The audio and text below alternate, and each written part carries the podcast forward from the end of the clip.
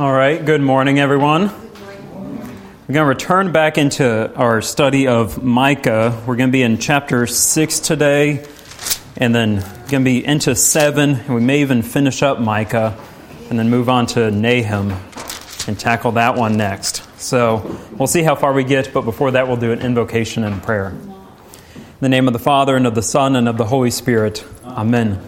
Our Father, who art in heaven, hallowed be thy name. Thy kingdom come, thy will be done, on earth as it is in heaven. Give us this day our daily bread, and forgive us our trespasses, as we forgive those who trespass against us. And lead us not into temptation, but deliver us from evil. For thine is the kingdom, and the power, and the glory, forever and ever. Amen. All right, so just a little bit of refresher since we've all had turkey and everything since we last got together. So, in the book of Micah, we've had all the coming destruction, the woes that Micah gave through chapter 2. Then in chapter 3, he denounces all the rulers that, you know, hey, you should have known better. You are the ones that should know what justice is, but you hate the good and do the evil. Then in chapter 4, we get the mountain of the Lord and a little bit of that promise of in verse 2 Come, let us go up to the mountain of the Lord, to the house of the God of Jacob, that he may teach us his ways, we may walk in his paths. And then into chapter 5, the more explicit promise of the birth of the Messiah. That's where we got Bethlehem named specifically. So that's where in Matthew chapter 2, they point back to this prophecy of where the Messiah is to be born. And then in the end of chapter 5, we have the remnant being delivered. At the, all through there, in verses 10 through 15, the cutting off of the cities of your land, throwing down all your strongholds, cutting off the sorceries and the like there, and just put utter destruction of the cities. And then we got into the beginning of chapter 6, but again, since it's been a little bit, I'm going to do a little bit of a refresher there. 6 1 starts out with, Hear what the Lord says. So we'll get this language of hear repeated all throughout here. No pun intended there. But he's going to be recalling them to listen to what the Lord has said and to not only hear, but remember, to understand, and to therefore carry out what the Lord has them to do. So it says, Hear what the Lord says Arise, plead your case before the mountains, and let the hills hear your voice. Hear, you mountains, the indictment of the Lord, and you enduring foundations of the earth. For the Lord has an indictment against his people, and he will contend with Israel. So, this is the Lord effectively having starting out a court case with them, and the witnesses for that case is going to be creation itself. It's going to be the mountains, the hills that are being witnesses in this case. And so the Lord begins his case in chapter or in verse 3. O my people, what have I done to you? How have I wearied you? Answer me. Of course, they're not going to have an answer for him. But then in verse 4, we get Exhibit A in the court case For I brought you up from the land of Egypt and redeemed you from the house of slavery. Yeah, don't you remember that great salvific act that I did for you? It's Exhibit A.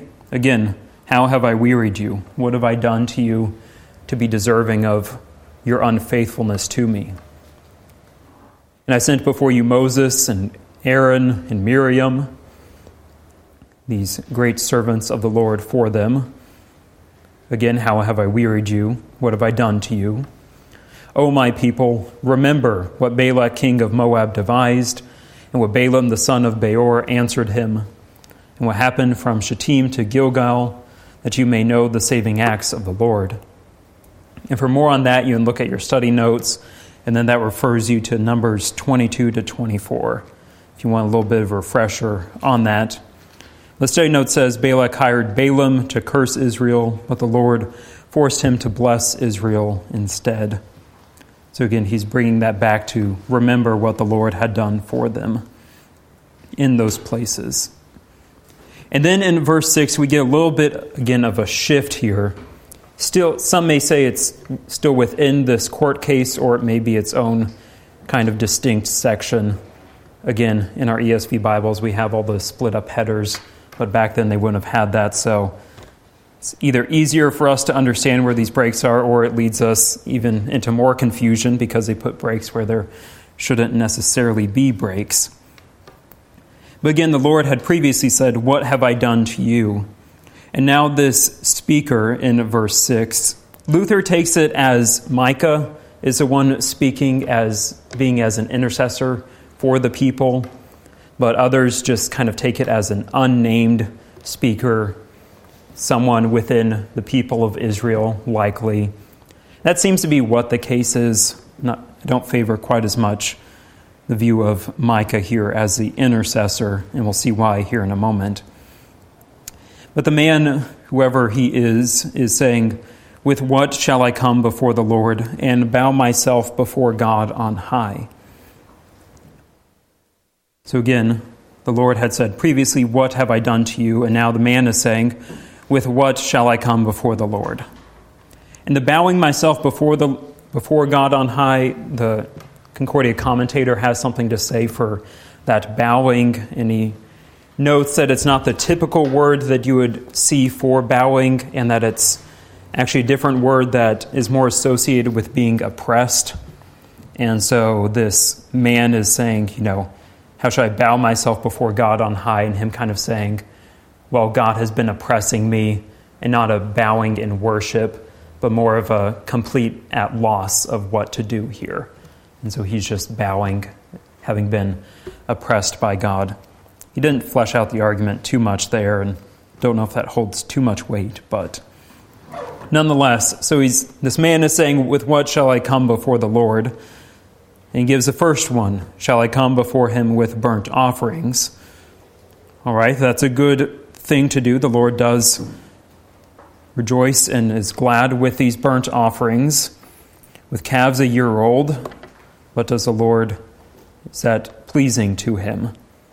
We've seen that throughout the minor prophets of the Lord saying, you know, I delight not in these sacrifices that you're doing.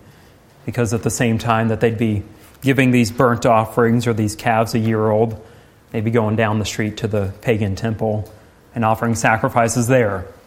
So the very act of these sacrifices to God while still offering sacrifices to pagans well, the Lord just simply isn't going to be pleased with your own sacrifices that you give to Him.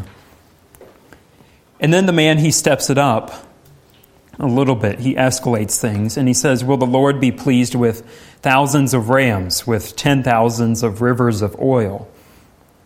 So, again, asking this question not just with a few calves that are a year old, but thousands of rams, maybe ten thousands of rivers of oil.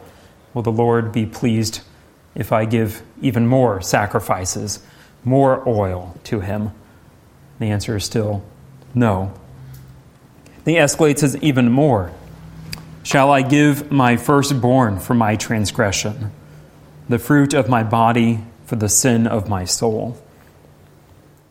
So he escalates it even more to the point of sacrificing his own firstborn for his sins. Will that Will that finally appease the Lord here? Again, child sacrifices, the Lord doesn't look favorably upon those. But again, the man is saying, With what can I, can I appease the Lord? And he's saying, Can I even give my firstborn? And of course, is no. But as we'll see as we carry on, we see the fulfillment of the promise of the Messiah here, who ultimately was the firstborn of the Father shall I give my firstborn, not for my transgression, but for the transgression of my people, that Christ did come, the fruit of my body for the sin of my soul. And the commentator has a note here of that the Heavenly Father is the one who experiences the grief that he spared of Abraham. If you recall, the Lord said to sacrifice Isaac, but the Lord spared Abraham that grief and that sorrow of having to carry that out. And so he offered a ram in his place. And so here ultimately is the Father himself who experiences that grief of giving his firstborn for the sake of his own very people. The, one, the same ones who here have wearied him or been unfaithful to him is to for them that he gives his firstborn. So a little bit of allusion there to the Messiah who is to come. Verse 8 He has told you, O man, what is good. So again, the man had been questioning, With what shall I come before the Lord?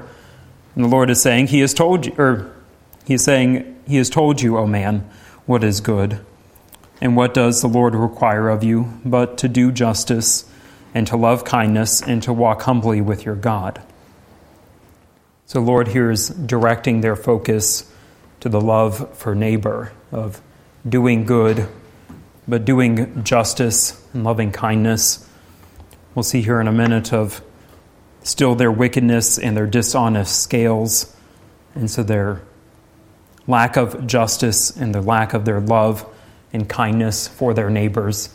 And so that's what the Lord is saying He desires, is not all these sacrifices of these calves, these 10,000 or these thousands of rams and these 10,000 rivers of oil, but rather to show kindness, to do justice, and to walk humbly with your God.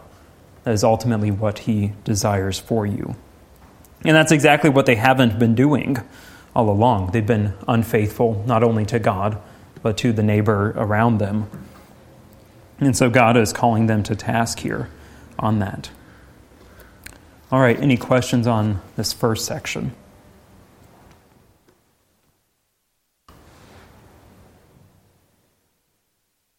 Nothing? Alrighty. Verse 9 continues The voice of the Lord cries to the city. And then Micah here interjects mid thought and he says, And it is sound wisdom to fear your name. So he's saying the voice of the Lord is crying out, and yeah, you should fear his name. It's a healthy dose of fear to fear the one who has told you to do justice and, well, you haven't been doing justice, so fear him. And then this is what the Lord has crying out, is crying out to the cities. Again, hear, hear of the rod and of him who appointed it. So again, the rod being used to beat those who are wayward. You know, your shepherd has a staff and a rod staff to kind of help guide the sheep, a rod for whenever the sheep kind of goes off and does its own thing. So the rod of punishment, and him who appointed it. So again, hear of him, that is to not only hear, but listen, to understand, and to carry out the words of those of the one whom appointed the rod. Can I forget any longer? Again, this is the Lord speaking the treasures of wickedness in the house of the wicked, and the scant measures measure that is accursed. So the scant measure, the dishonest scale, so uneven weights and measures that is using that they've been using. Shall I quit the man with wicked scales and with a bag of deceitful weights? Your rich men are full of violence, and your, your inhabitants speak lies and their tongue is deceitful in their mouth. Therefore I strike you with a grievous blow, with that rod of his, making you desolate because of your sins. You shall eat, but not be satisfied, and there shall be hunger within you. You shall put away, but not preserve, and what you preserve I will, go, I will give to the sword. You shall sow, but not reap. You shall tread olives but not anoint yourselves with oil. You shall tread grapes, but not drink wine. All right, so here is the curses on these people against all of creation itself as well of you shall eat and not be satisfied and there will be hunger within you and, and we see that still today for us of you can eat you may be satisfied but only for maybe a couple hours and then gets close to dinner time, and then you're not satisfied anymore, even on Thanksgiving. by the time nine o'clock hits, you're going back in the fridge and rummaging around and getting some leftovers because you're not satisfied with that. And even that which you preserve, the Lord will give to the sword. So even that which you store up for yourself, will be dashed to pieces, or maybe even that which you preserve in your savings account will be the sword of inflation will be taken to it, and it won't be nearly worth as much as whenever you first put it in. So that which you preserve, I will give to the sword. You shall sow but not reap. So, this working that they are doing in the field, they won't be paid for it, or even if they are paid, not their fair share of what they have earned for their labor. Shall tread olives but not anoint yourselves with oil. That same theme carried out. Verse 16 For you have kept the statutes of Omri and all the works of the house of Ahab. So your study note makes a note that these were the father and son, uh, kings of Israel, whose wickedness became proverbial. So that's why he's able to just call it to their memory. They would have remembered exactly what he's talking about here. We have to do a little more digging for ourselves, and we don't remember these things quite as much. And you have walked in their counsels as a counsel of their wickedness, that I may make you a desolation and your inhabitants a hissing. So you shall bear the scorn of my people. So again, these people of the Lord, they will be made a desolation. It would just be this hissing. The study note makes note of the inhabitants of the city would be object, objects of derisive hissing. So again, we saw that, I think it was Amos kind of as the laughing stock. They will be just scorned and they'll be singing, you know, songs about you and making fun of you as you walk through the streets. That same type of imagery used here. And then chapter 7, we're going to get a shift with Micah. Are there any thoughts on that? Yeah, Chris.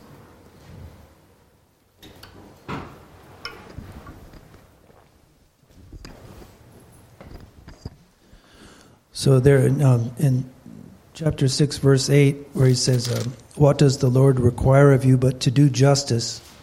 Um, so I'm thinking, what does that mean? Well, God's law, like the Ten Commandments. Um, but then he also goes on in 610, he, he, mentions the scant measure that is accursed. Mm-hmm. And then he also talks about a bag of deceitful weights. So I'm thinking, well, first of all, I wonder if we could just, what, what would that be, a deceitful weight exactly? And then also, there seems to be something with the, the scant measure and the deceitful ways that they're, justice is going to involve some sort of accurate accounting on man's part, mm-hmm. not just in relationship to God, but to his neighbor and even to God's creation, like being able mm-hmm. to accurately measure things. So, mm-hmm. what does anybody know what that means? The deceitful weights. What would that What would that look like? Yeah. So, I mean, don't really. I'm trying to think of a good modern context, but back then or even whenever you were in school, did you guys have those like analog scales that then you had all those different weights that you had to put on? So kind of the same type of thing that they would have, but you know, you can shave a little bit off the bottom and then it still looks like it's one gram, but you've cut a little off and it's not a true weight there. So, so then as you're doing trade, here, I've got my weights here, I'll use that to measure out your grain and I'll pay you the fair share. But you've had dishonest weights, and so it's not actual the honest measurement of that. So the dishonesty would be in the, uh, the labeling of the weight, falsely labeling it. Yeah, manipulation of it in some yeah. way. Yeah. Yeah. So you see that today. I mean, in business world, you see that all around. Of, yeah, we'll give you all this, but you got to read the fine print, and oops, you didn't read the 20 pages of the terms and conditions, so that's on you. Yeah, same type of thing today. Does that answer your question? Or is there was there a second part to that? Well, I mean, that question of deceitful ways was just literally mm-hmm. like, how would you deceive? You know. Mm-hmm. I mean, but, but then the second thing of the scant measure and the deceitful weights relating to doing justice. Does mm-hmm. that seem correct? That justice then means like accurately being able to see and account for God's creation, and mm-hmm. not just in trade, but just accurately measuring things. I don't know accuracy and measuring being part of that. Yeah, I mean, it would carry out through different areas of your life, not just trade, but in other avenues as well of doing justice. Takes on, uh, we got another hand up here, Chris. Yeah, it takes on a bunch of different forms, not just exclusively these weights or anything, but rather justice. Yeah, it's broad. On a semi-humorous note, I, I used to be a customer of Baskin Robbins, and and they would weigh the uh, ice cream. I couldn't mm-hmm. believe it. You know, I would go in and I, I always want, can you give me a large serving mm-hmm. on a cone? But anyway, they they would weigh it.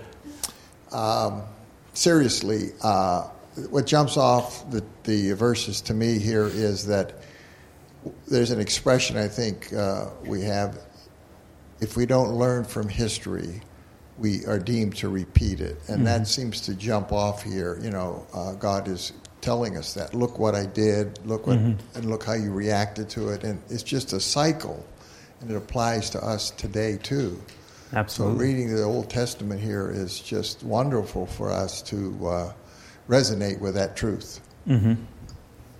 Yeah, because I mean, has anything changed? You can maybe modernize a little bit of the people. You may not have, you know, Omri and Ahab, but you could plug and play any other modern modern people here, and very same truths would apply today. Just again, it's the history of fallen man, and it's been the same all throughout. It seems.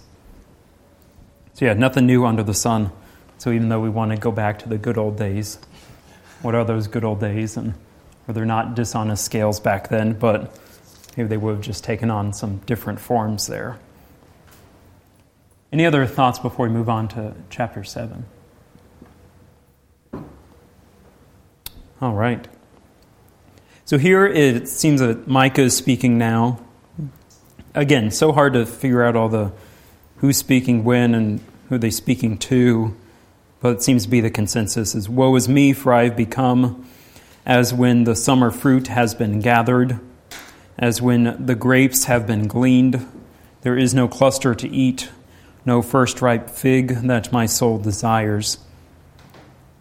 So the land has been harvested, and now it is just a barren wasteland. That everything has been gathered up, it has been gleaned, and so even those little bit of scraps that are going to be lying on the floor have been gleaned up. And so there's just nothing left here. And so woe is me. Verse 2 The godly have perished from the earth, and there is no one upright among mankind. Again, speaking about history repeating itself, wouldn't we say that same thing today of the godly has perished from the earth and there's no one upright among mankind? We could join with Micah here in exclaiming that. They all lie in wait for blood, and each hunts the other with a net. So the net being used to ensnare their prey. And then lying in wait, so waiting and ready to pounce on their prey, or even lying these nets and waiting for the trap to spring. Their hands are on what is evil to do it well. So they've been training for that unrighteousness, that wickedness. They are experts at it, they can do it well. The prince and the judge ask for a bribe. Not that that would happen today. And the great man utters the evil desire of his soul. Thus they weave it together. So, weaving, kind of like a spider web, is what your study note says. We could weave webs to, entang- to tangle the weak and the unwitting. So, all these wicked people, these princes and judges, are weaving together this web to then ensnare and trap those who are faithful and or those who even are weak, that they may prey on them. Right. Mm-hmm. Yeah. Again, no connection to today. We can't think of any applications to this.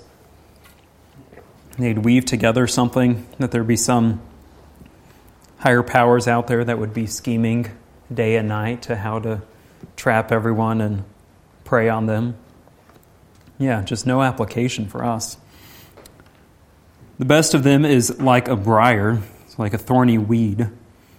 So the best of the wicked men is but a, just a thorny weed. So that's what they have to offer, the best of theirs.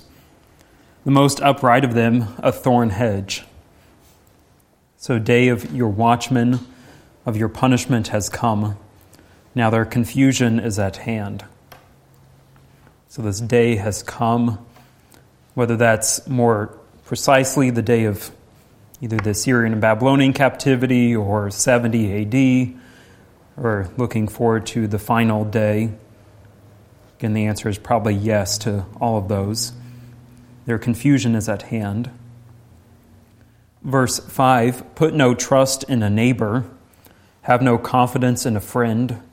Guard the doors of your mouth from her who lies in your arms. So this day has come where you can't even trust your neighbor or your friend. You have to guard the doors of your mouth lest you be canceled nowadays. So you got to watch what you say. You can't say anything too against the grain, against the princes and the judges, especially nowadays on social media or anything of the like.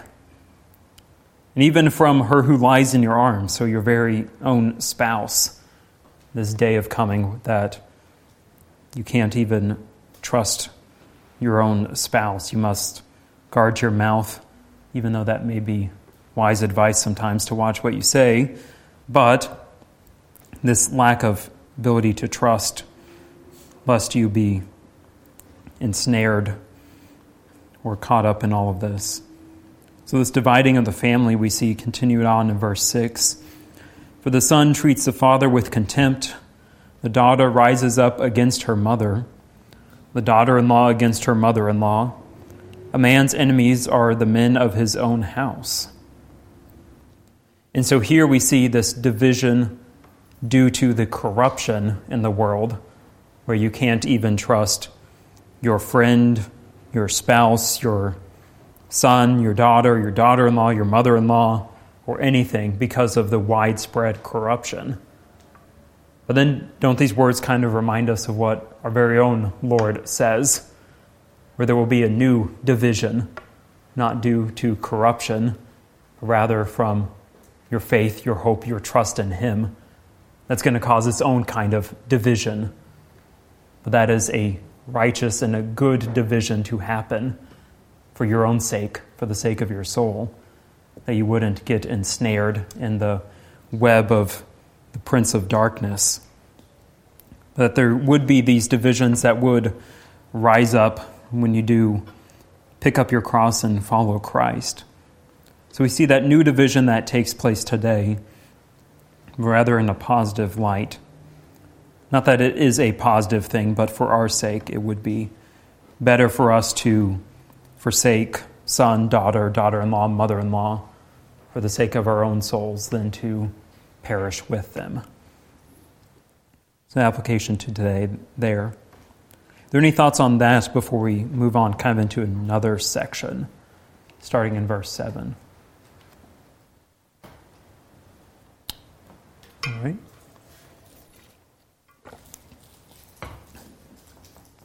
Verse 7 continues. So, again, whether it's Micah or the remnant, the faithful remnant speaking, could be either. But as for me, I will look to the Lord. I will wait for the God of my salvation. My God will hear me. And so we have these three verbs used here of looking, waiting, and now hearing. So we look and we wait, especially in this season of Advent, this looking and this waiting for the birth of the Messiah on Christmas here. But then we get this promise at the end of 7 that my God will hear me. So, in the midst of all this division that takes place, all of this corruption, we have that consolation that my God will hear me. He will hear my cries. He will he knows that he knows of those who are looking to him, who are waiting for him and for the salvation that he brings, and he promises to hear us even in the midst of this darkness and this division. Rejoice not over me, O my enemy. When I fall, I shall rise. When I sit in darkness, the Lord will be a light to me. So he's basically saying, Enemies, don't get your hopes up. Even whenever I fall, I'm going to rise again. So we have that great comfort here, that great promise. Even whenever I sit in darkness, or as I sit in darkness, the Lord will be a light to me. So as the Lord hears He's also a light in the midst of that darkness. And we'll see how he contrasts that in verse 9 here. Continues on, I will bear the indignation of the Lord. So, bearing that wrath of the Lord because I have sinned against him, until he, that is the Father, of the Lord, pleads my cause and executes judgment for me. He will bring me out to the light I shall look upon his vindication. So, as you sit in darkness, the Lord is your light in this life. And then ultimately, that fulfillment is at the end of verse 9, where he will bring me out to that light, where it won't just be this small flame, but rather this radiance of his glory.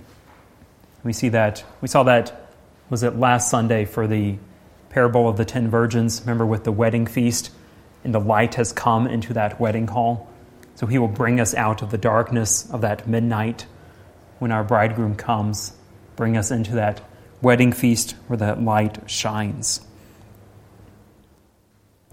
But backing up a little bit into verse 9, the bearing of the indignation, because I have sinned against him, until he pleads my cause and executes judgment for me. So that being the ultimate fulfillment in Christ, who bears the wrath of the Lord, not because he has sinned, but because we have sinned. So he takes that upon myself. And then the Father pleads my cause and executes judgment for me. So that judgment being that we are made righteous on account of what Christ has done for us, namely bearing the wrath of the Lord for our sake and for the sins that we have committed. Then my enemy will see, and shame will cover her who said to me, Where is the Lord your God? My eyes will look upon her. Now she will be trampled down like the mire of the streets. So I don't really know why there's all of a sudden a shift to now the feminine here. The shame will cover her who said to me. Maybe it's the oftentimes cities are kind of personified in the feminine here, especially in the Hebrew, and I think maybe sometimes in the Greek as well. That's kind of a common thing that, you know, Jerusalem being the the her, the bride, we being the bride of Christ here. So that may be what it is. Where is the Lord your God? So those very same ones who'd said, Where is the Lord your God? So we will look upon her. Now she will be trampled down like the mire of the streets. So again, remember back to like, I don't know how late or how long ago it was where the sewage would just kind of be in the streets and everything. So the mire of the streets, just the nastiness of the streets. So they'd be trampled down like the sewage in the gutters here, is basically the image here he's giving. So our eyes will look upon her, the very same one who would shame us, now will be filled with shame and trampled down. A day for the building of your walls. In that day the boundary shall be far extended. In that day they will come to you from Assyria and the cities of Egypt, and from Egypt to the river, from sea to sea, and from mountain to mountain. So here we get this great and final day. We'd seen this previously, was in chapter 4 with the coming up to the mountain, the many nations coming to the mountain and saying, Come, let us go to the mountain of the Lord, to the house of the God of Jacob. So, those many nations that are being gathered together at the end here. We see even that there would be faithful, the faithful remnant within Assyria and Egypt. So, even in nations that are enemies of the Lord and those who oppressed his people. Within those cities, within those nations, there would still be those who fear the Lord and follow him and would be gathered together on the last day here, from sea to sea and from mountain to mountain. So, this total gathering together. And that's in contrast to verse 13. But the earth will be desolate because of its, its inhabitants, for the fruit of their deeds. So that's complete opposite of the day of the building up of the walls, that the city has been so become so large in population that the boundaries shall be far extended to make room for all of these people from all the nations coming together. And so this great ingathering is now in contrast to verse 13 of the earth being desolate. No one is, because of all of its inhabitants, the fruit of their deeds. So just be laid to waste because of their lack of faith in the Lord here. And again, we get a little bit of a shift in verse 14, moving on. But are there any questions on that other section that we just covered? Any thoughts or reflections as well? Just a marvelous imagery in verse 11 here of the day of building up of the walls. So, these large walls being built around the city. What's the point of having walls around a city? It's to protect you from those on the outside. And so, this complete protection of his people. And he's gathering them together around, inside all of these walls that can't be penetrated by the enemy here. He continues on in verse 14 Shepherd your people with your staff. So previously we had the rod, and the one who appointed the rod used to beat people into shape. Now shepherd your people with your staff, the flock of your inheritance. So these are the sheep of the Lord, namely us and all believers, who dwell alone in a forest, in the midst of a garden land let them graze in Bashan and Gilead, as in the days of old. So, Bashan and Gilead, these great and fertile places. So, this great grazing area for his sheep. For us who dwelled alone in the forest, whether it be alone as a collective or alone alone. Whether we're just a small little group of people in the midst of a big and mighty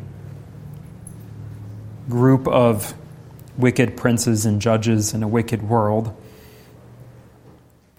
Those who dwell alone in the forest, they will be grazing in these great and plentiful lands. As in the days when you came out of the land of Egypt, so again recalling that great salvific act of the Lord, I will show them marvelous things. The nations shall see and be ashamed of all their might. They shall lay their hands on their mouths, their ears shall be deaf. So, the very same nations, we saw this especially in Amos of, well, you think you have all this great military might, just you wait, and he can utterly destroy it just with the snap of a finger, essentially. If you think, you know, all these nukes or maybe all these fancy chariots or something back then are going to save you.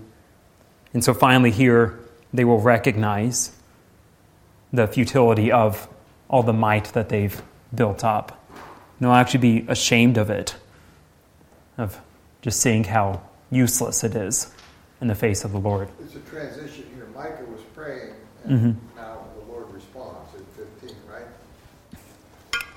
Let's see. So Micah is speaking in chapter 7, verses 1 through, let's see, Again, that's the hard part about all this is he still continue on in verse 8, um, verse 9 as well, the eye will bear. Then my enemy still in 10. They will, they will come to you. Kind of hard to tell in 11 if there's kind of a shift.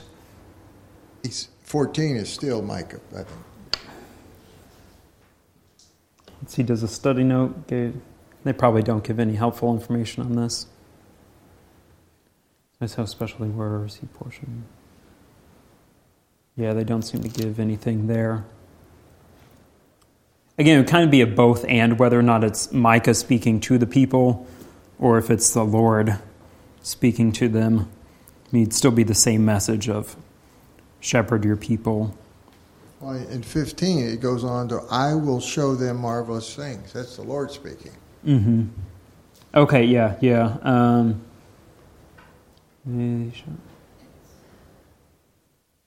but then in 17, you have, they shall turn in dread to the Lord our God. They shall be in fear of you. And so, whether or not there's another shift there, the fear of you would be the fear of the people. I would, it would seem to be that the nations shall be, they shall see you. They'll see how great and mighty you are on that day, and they will even fear you. I don't know. What are some other? What are you guys seeing? No. And that's the hard part about these minor prophets is trying to follow who's speaking when. Yeah, Liz. I don't know if it helps, but the outline on mm-hmm. page um, 1486. Mm-hmm.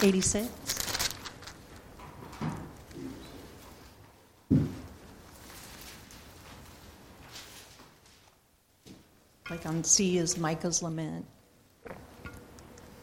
Micah's lament, 7 1 to 6. Yeah, but then whether or not the 7 is confident. So it seems like they're taking it still as kind of Micah here is speaking, but not as, as a lament, but rather in the confidence of the Lord's deliverance.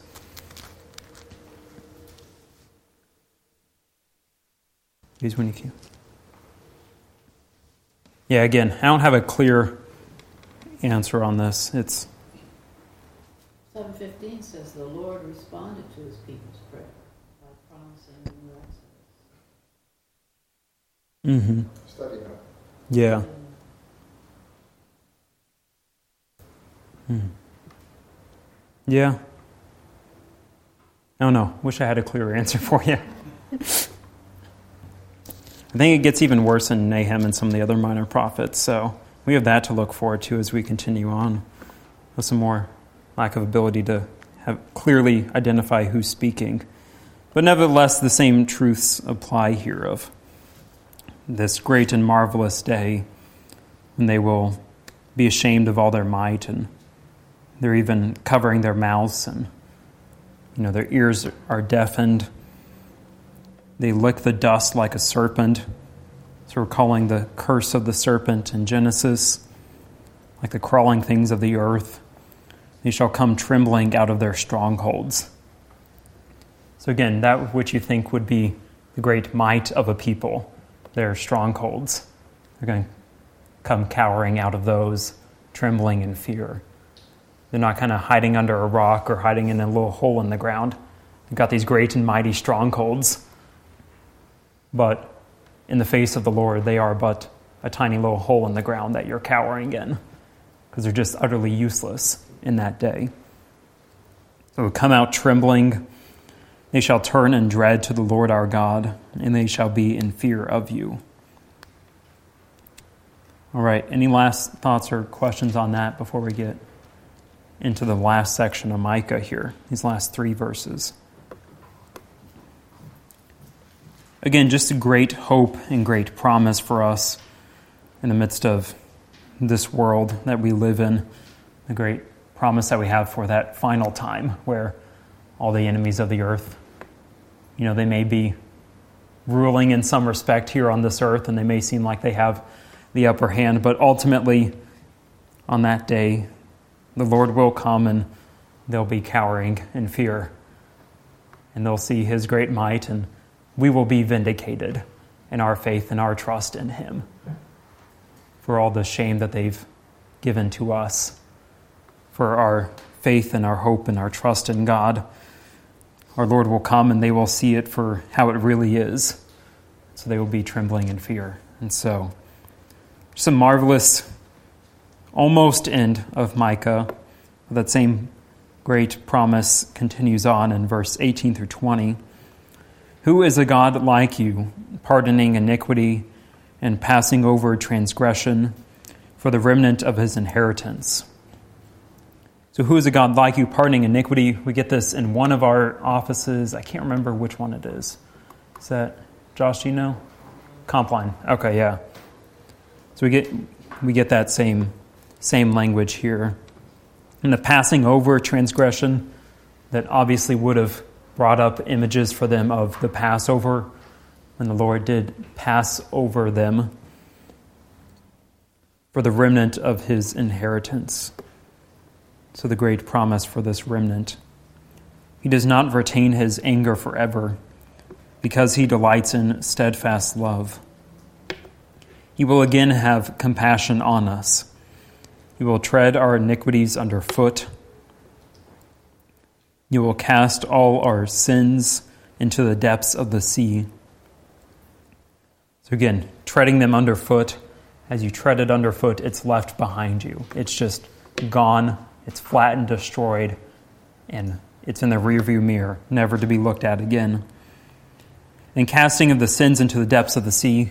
Just before class, Chris and I were talking about the deepest part of the ocean and everything, and just completely awestricken at that, and then how little people have actually drilled into the depths of the earth. But still, this, anyways, this is still the image of the depths of the sea. Nowadays, yeah, we have some better submarines and stuff, but even then, you can't get to the full depths of the sea. And so, more so back then, I mean, they didn't have the ability to go deep into the sea. And so, this imagery of being cast into the depths, never to be found again. Just great and marvelous image. Again, we kind of see that with some old baptismal uh, fonts. They weren't fonts, they were like holes in the ground that then you would step into.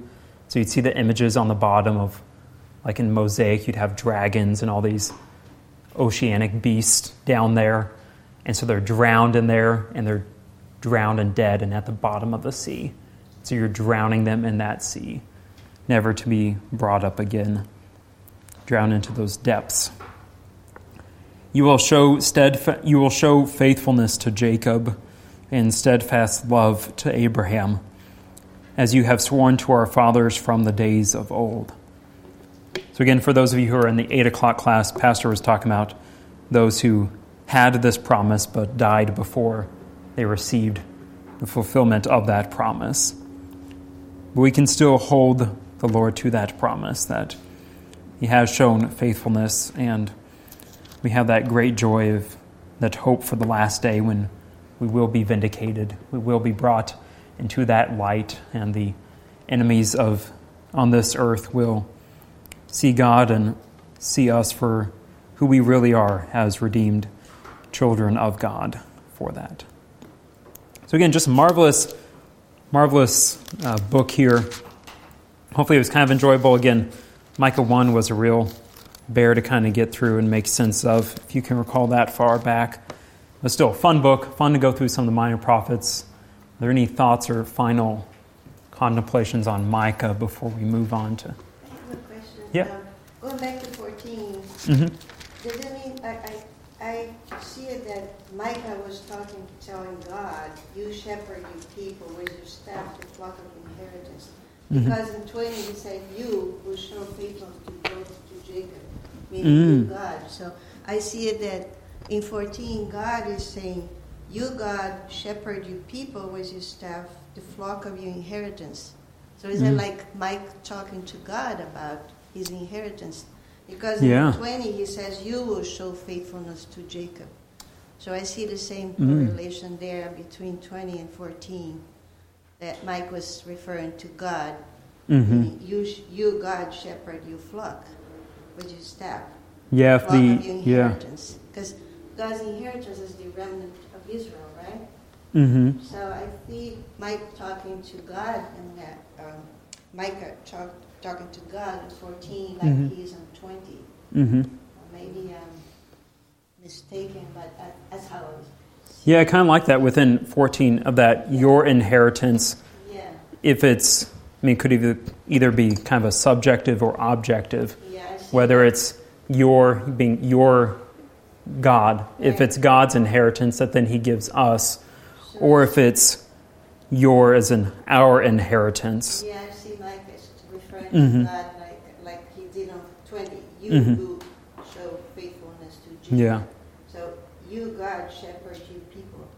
So if He's calling to the Lord of shepherd your people, if it's kind of a plea to the Lord, we're calling for Him to be to do what He has promised to do, and then that ultimate fulfillment in twenty of, as He said, you know, shepherd your people. You will show that I know that you are faithful, and you will be. Yeah, I kind of like that. It was, it's an interesting connection. Just a comment on referencing the 8 o'clock class. Uh, yeah, we did learn that uh, God delights when we hold Him to His promises. And we do that in our prayers. And it sounds like this is the way Micah is ending, where Micah is holding, he's describing the, uh, the end and what's going to happen. And that's where our hope is rooted in the promises of God. Yeah. So it seems that we should know God's promises very uh, clearly and distinctly and pray those back. The psalmists do that, I think, a lot. So, Oh yeah, yeah, absolutely. so anyway, just it just seems like it reminds me of that here. And just a great model here of, you know, as you call out to God, you know that He is faithful, that He will show that steadfast love there. So you know His character and who He is there. Yeah. So just thought I'd give a few more thoughts to mm-hmm. ponder in 14 uh, mm-hmm. and 15 and following, specifically with an eye to Christ. Mm-hmm. And so, shepherd your people with your staff. We know that Christ is the good shepherd. We know that Moses was a shepherd and shepherded his people out of Egypt, right? then in 15 as in the days when you came so this is if you have it christ speaking as in the days when you came out of the land of egypt i will show them marvelous things. So a new exodus coming right? Mm-hmm. And christ on the mount of transfiguration luke tells us that he's speaking with moses and elijah about his exodus. So this greater exodus to come. So in other words, I'm trying to build a case for why I think this is Christ here in specific, mm. the second person of the Trinity. Uh, he's called the shepherd. He's going to shepherd them with a new exodus, uh, and then and showing them marvelous things. Okay, then nations shall see and be ashamed of all their might. They shall lay their hands on their mouths. Their ears shall be deaf. They shall lick the dust like a serpent, like the crawling things of the earth. They shall come trembling out of their strongholds. They shall turn in dread to the Lord our God, and they shall be in fear of you, you being the people, right? And so, um, how is it that he can refer to the people and to the Lord our God and yet be the one who shows marvelous things? So hmm. that to me, it puts puts the speaker in a mediating position, the position of a mediator, hmm. in the same way that Christ can refer to God the Father as our Lord and our God and our Father. So I hmm. think he's doing here. And then, of course, Micah reflects who is a God like you, pardoning iniquity and passing over transgression, which is the chief office of Christ. Yeah. So, just thoughts to ponder there that some of the textual tensions can be resolved if you're willing to say this is uh, in the voice of Christ. No, I like that a lot. Yeah. All right. Any other final thoughts? All right. All we have to do is flip the page then to Nahum. Go a little bit of the overview, and then we may get into first few verses of the text.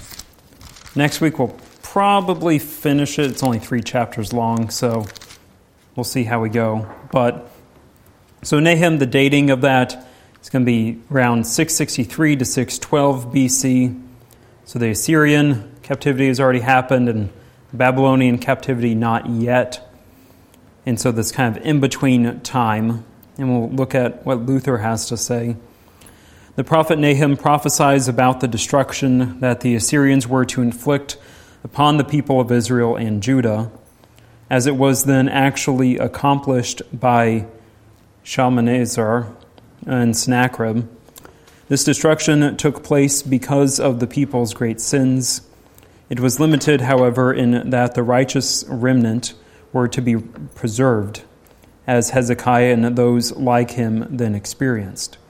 Therefore, it seems that Nahum came before Isaiah, or was at least his contemporary. Next, Nahum announces the destruction of the kingdom of Assyria, especially of Nineveh. While the city was very righteous in the time of Jonah, it afterward became full of wickedness again and greatly afflicted the captives of Israel. Therefore, even Tobit announces the final ruin of Nineveh's wickedness and says, Its iniquity will bring it to destruction. True to his name, for Nahum means consolator or comforter. He comforts God's people, telling them that their enemies, the Assyrians, shall in turn be destroyed. So if you want to read the rest of that later, you can.